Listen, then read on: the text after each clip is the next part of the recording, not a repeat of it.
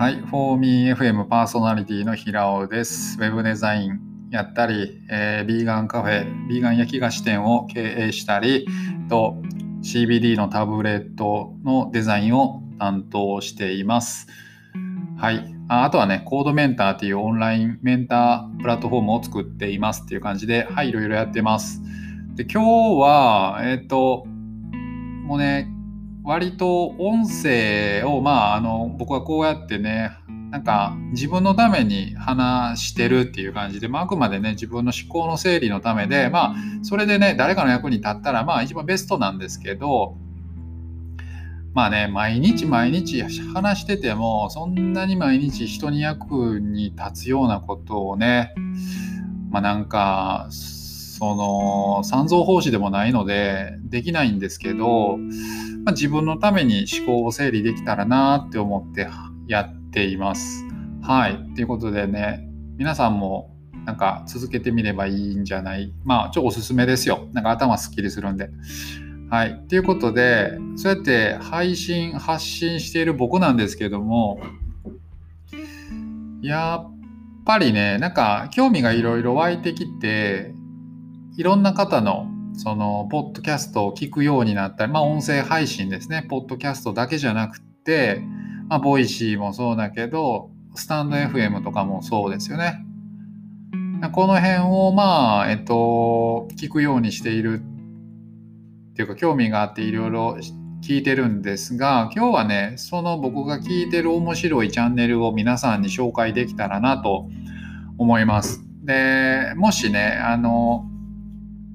皆さんもなんかおすすめがあればね、僕にちょっと DM でもいただけたらなっていうふうに思うんですが、じゃあ早速、そうだな、まあ、まず、ポッドキャストのチャンネルから話すと、まあね、まずもう、一番僕がこの音声を始めるきっかけになった古典ラジオですね。古典ラジオっていうのは3人で配信されているんですが、まあ2人がもう歴史にめっちゃ詳しくて、で、もう1人はもう歴史の初学者、初心者でもう全然よくわかんないみたいな。まあ、これよくある王道の詳しい人が詳しくない人に話すっていうね、この王道のえっと、一番テレビ番組でも受けるスタイルのやつですね。うん。このまあ、池上彰さんのやつだったりとか、あの、まあ、大体ね、林先生のやつとかもね、そういう構図じゃないですか。で、これがやっぱり王道の、まあ、フォームになるんかな、企画のフォームになるんかなと思うんですけど、まあ、これがね、めちゃめちゃ面白くて、まあ、あの、古い歴史からね、結構最近の、あのー、最近の歴史って言ってもまあね言ってもあれか世界大戦ぐらいまでかだけどね一つ一つ結構あの教科書では出てくるけど本当にその細かい詳しい背景みたいなところまで、まあ、全然知らないじゃないですか。であれ要は歴史の中にそのドラマというかそういったものがめちゃくちゃこの人間のね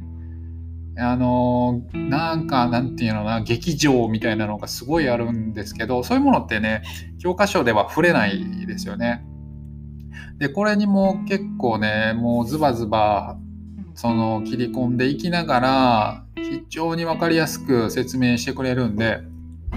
僕はとても好きなんですよね。うん、なんで、まあ、結構もう聞いてる方多いと思うんですが、まあ、あの皆さんも聞いてみてください。めっちゃ楽しいって感じで。で、この古典ラジオのパーソナリティ兼、まあ、このプロデュースをしているのが、まあ、樋口清則さんっていう方で、もともと東京でそのなんか音楽の制作をされていたそうなんですが、今は福岡の、えっと、福岡でえっと、なんか小学校をぶち抜いてリユースしてるっていう、まあ、なんかそんな事業をされている方が、まあ、樋口清則の世界っていう、えっと、ラジオをソロでやってます。これはね、なんか、なんていうかな、すごいやっぱ頭のいい方で、すごいそのドープな話を一人でしていてそれがねまあ僕のこの配信のベンチマークになってるっていう感じなんですよ。なんか特に人の役に立つことをっていうよりかはなんか自分のために話してる感じがなんかすごい親近感が湧いてねなんか面白いなって思ってます。はい。であとはそうやな。あとねそうそう。まあ樋口さんつながりやけどえっと、新型大人ウイルスっていうチャンネルもあります。これもね、あの、樋口さんの後輩と話してるんですけど、まあ、樋口さんとその後輩の方と2人で、あのー、番組をされていて、まあ、2人とも高学歴でね、経営者なんで、めちゃくちゃなんかね、思考が深いんですよ。それがちょっと面白いし、新しい気づきが多いので、まあ、よく聞いてます、これも。うん、めっちゃ面白いですね。うん、この3つは本当に王道かなって思ってます。で、あとね、僕、その、ポッドキャストの中でね、なんかデザイナーの話聞きたいなって思ったんですよ。で、まあね、結構、まあ、聞いてたんですけど、まあ、初めは結構聞いてたんですけどね、まあ、みんなね、喋んのね、なんていうかな、まあ、ボソボソボソボソ喋ってね、もう全然面白くなかったんですよ。デザイナーのチャンネル、もうほんま思んなかったですね。でもあの、一つね、あの、面白かったのが、クリエイディオっていうのがあって、まあ、これはね、佐藤貴さんっていう方と、もう一人、女性のパーソナリティの方なんですけど、ちょっとお名前、ちょっと忘れたんですが、このね、女性の方がこの佐藤大木さんの話をむっちゃ拾うのが上手で、まあ、この人で成り立ってるなっていうふうに思うんですが、あの、なんか、内容はね、まあ正直くだらないんですけど、でもまあそのくだらない緩さみたいなのがまあよくって、あの、この間何やったっけな、あの、これ説明できるかなあの、名前を付けれない趣味みたいなのありますかみたいな話で、その佐藤さんが蛇口をひね、ちゃんと閉めても水滴が出ると。仕方ないから水滴のところにコップで受けるようにしたんやけどそのコップで水が溜まってきたらそれをね加湿器の中に入れるっていうのいうこの一つのルーティンが趣味になったっていう話をしててこの趣味に名前を付けようみたいな話してたんですけどまあめっちゃくだらないんですけどこのくだらないのが緩くてねすごい面白かったんですよ。まあね全部聞いたわけじゃないんですけどまあねこの、まあ、クリエイディをね皆さんも興味があったら聞いてみたらどうかなと思います。はい。で、あとね、まあちょっとね、時間が許す限り紹介したいんですけど、ボイシーやったらやっぱり、あの、西野さんのチャンネルはね、やっぱり一番飛び抜けて面白いですね。あの、10分話してる、毎朝ね、10分話してるんですけど、最初の4分ぐらいはね、大体、あのー、なんて言うんだろうな、広告、広告じゃないな、なんて言うんやろうな、自分のプロジェクトの進捗を伝えてるっていう感じで残りの6分ぐらいが本当にあのマーケティング目線で世の中をねあのバッサバッサ切っていく感じがね面白いんですよね。あの人は何者なんですかね？未来から来てますよね。めっちゃすごいね。あとは、えっと、まあ、同じボイシーの流れで言うと、まあね、あの、インフルエンサーの学さんとかもね、面白いですよ。ただなんかあの興味あるエピソードみたいなのはもう僕はそんなに多くないんですけどあのなんかフリーランスのためのみたいな稼ぐためのみたいな感じなんですけど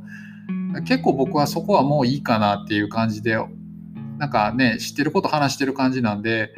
あのでもなんか未来のねその仮想通貨の話とか、えっと、このコロナなんてどんなんが来るかなとか海外移住の話とか面白いんでねよく聞いてます。はいまあ、この人はね、かいつまんでスポット的に聞いてるって感じですね。うん、で、あとはね、あ、そう、最後かな、もうこのスタンド FM で一人面白い方最近発見して、えっとまあ、奄美大島に住んでいるフリーランスの方のえっとね、まあ、奄美大島フリーランスとかで調べたら出てくるんですけど、イオンさんっていう方で、多分ね、何をなりわいにされているのかちょっと僕もよく分かってないんですけどあの奄美大島の移住した話とか、えっと、奄美大島の歴史の話とかなんか死生観とか話したりしてますね。でまあ年も僕とかなり近いと思いますね。36か7か、まあ、5か4か3か2ぐらいやろうね。うん。まあ、近いかよく分かってないけどね。まあでも多分きっとそんな感じだよね。で、あのー、面白いですよね。フリーランスの、あのー、処世術だったりとか、まあ、今のね、トレンドのこトレンドっていうかなんか話題に上がってる LGBT のことだったりとかにもねなんかもうあくまでね自分目線で自分で考えて自分で話してるっていう内容がねすごくあの好印象だなって思いましたきちっと自分の言葉でね本当なんかアドリブで話してるみたいなんですけど話うまいなって毎回思って聞いてますはいって感じで皆さんもなんか面白いものがあればあの教えてくださいはい。じゃあ、えっと、今日も聞いてくださってありがとうございました。はい。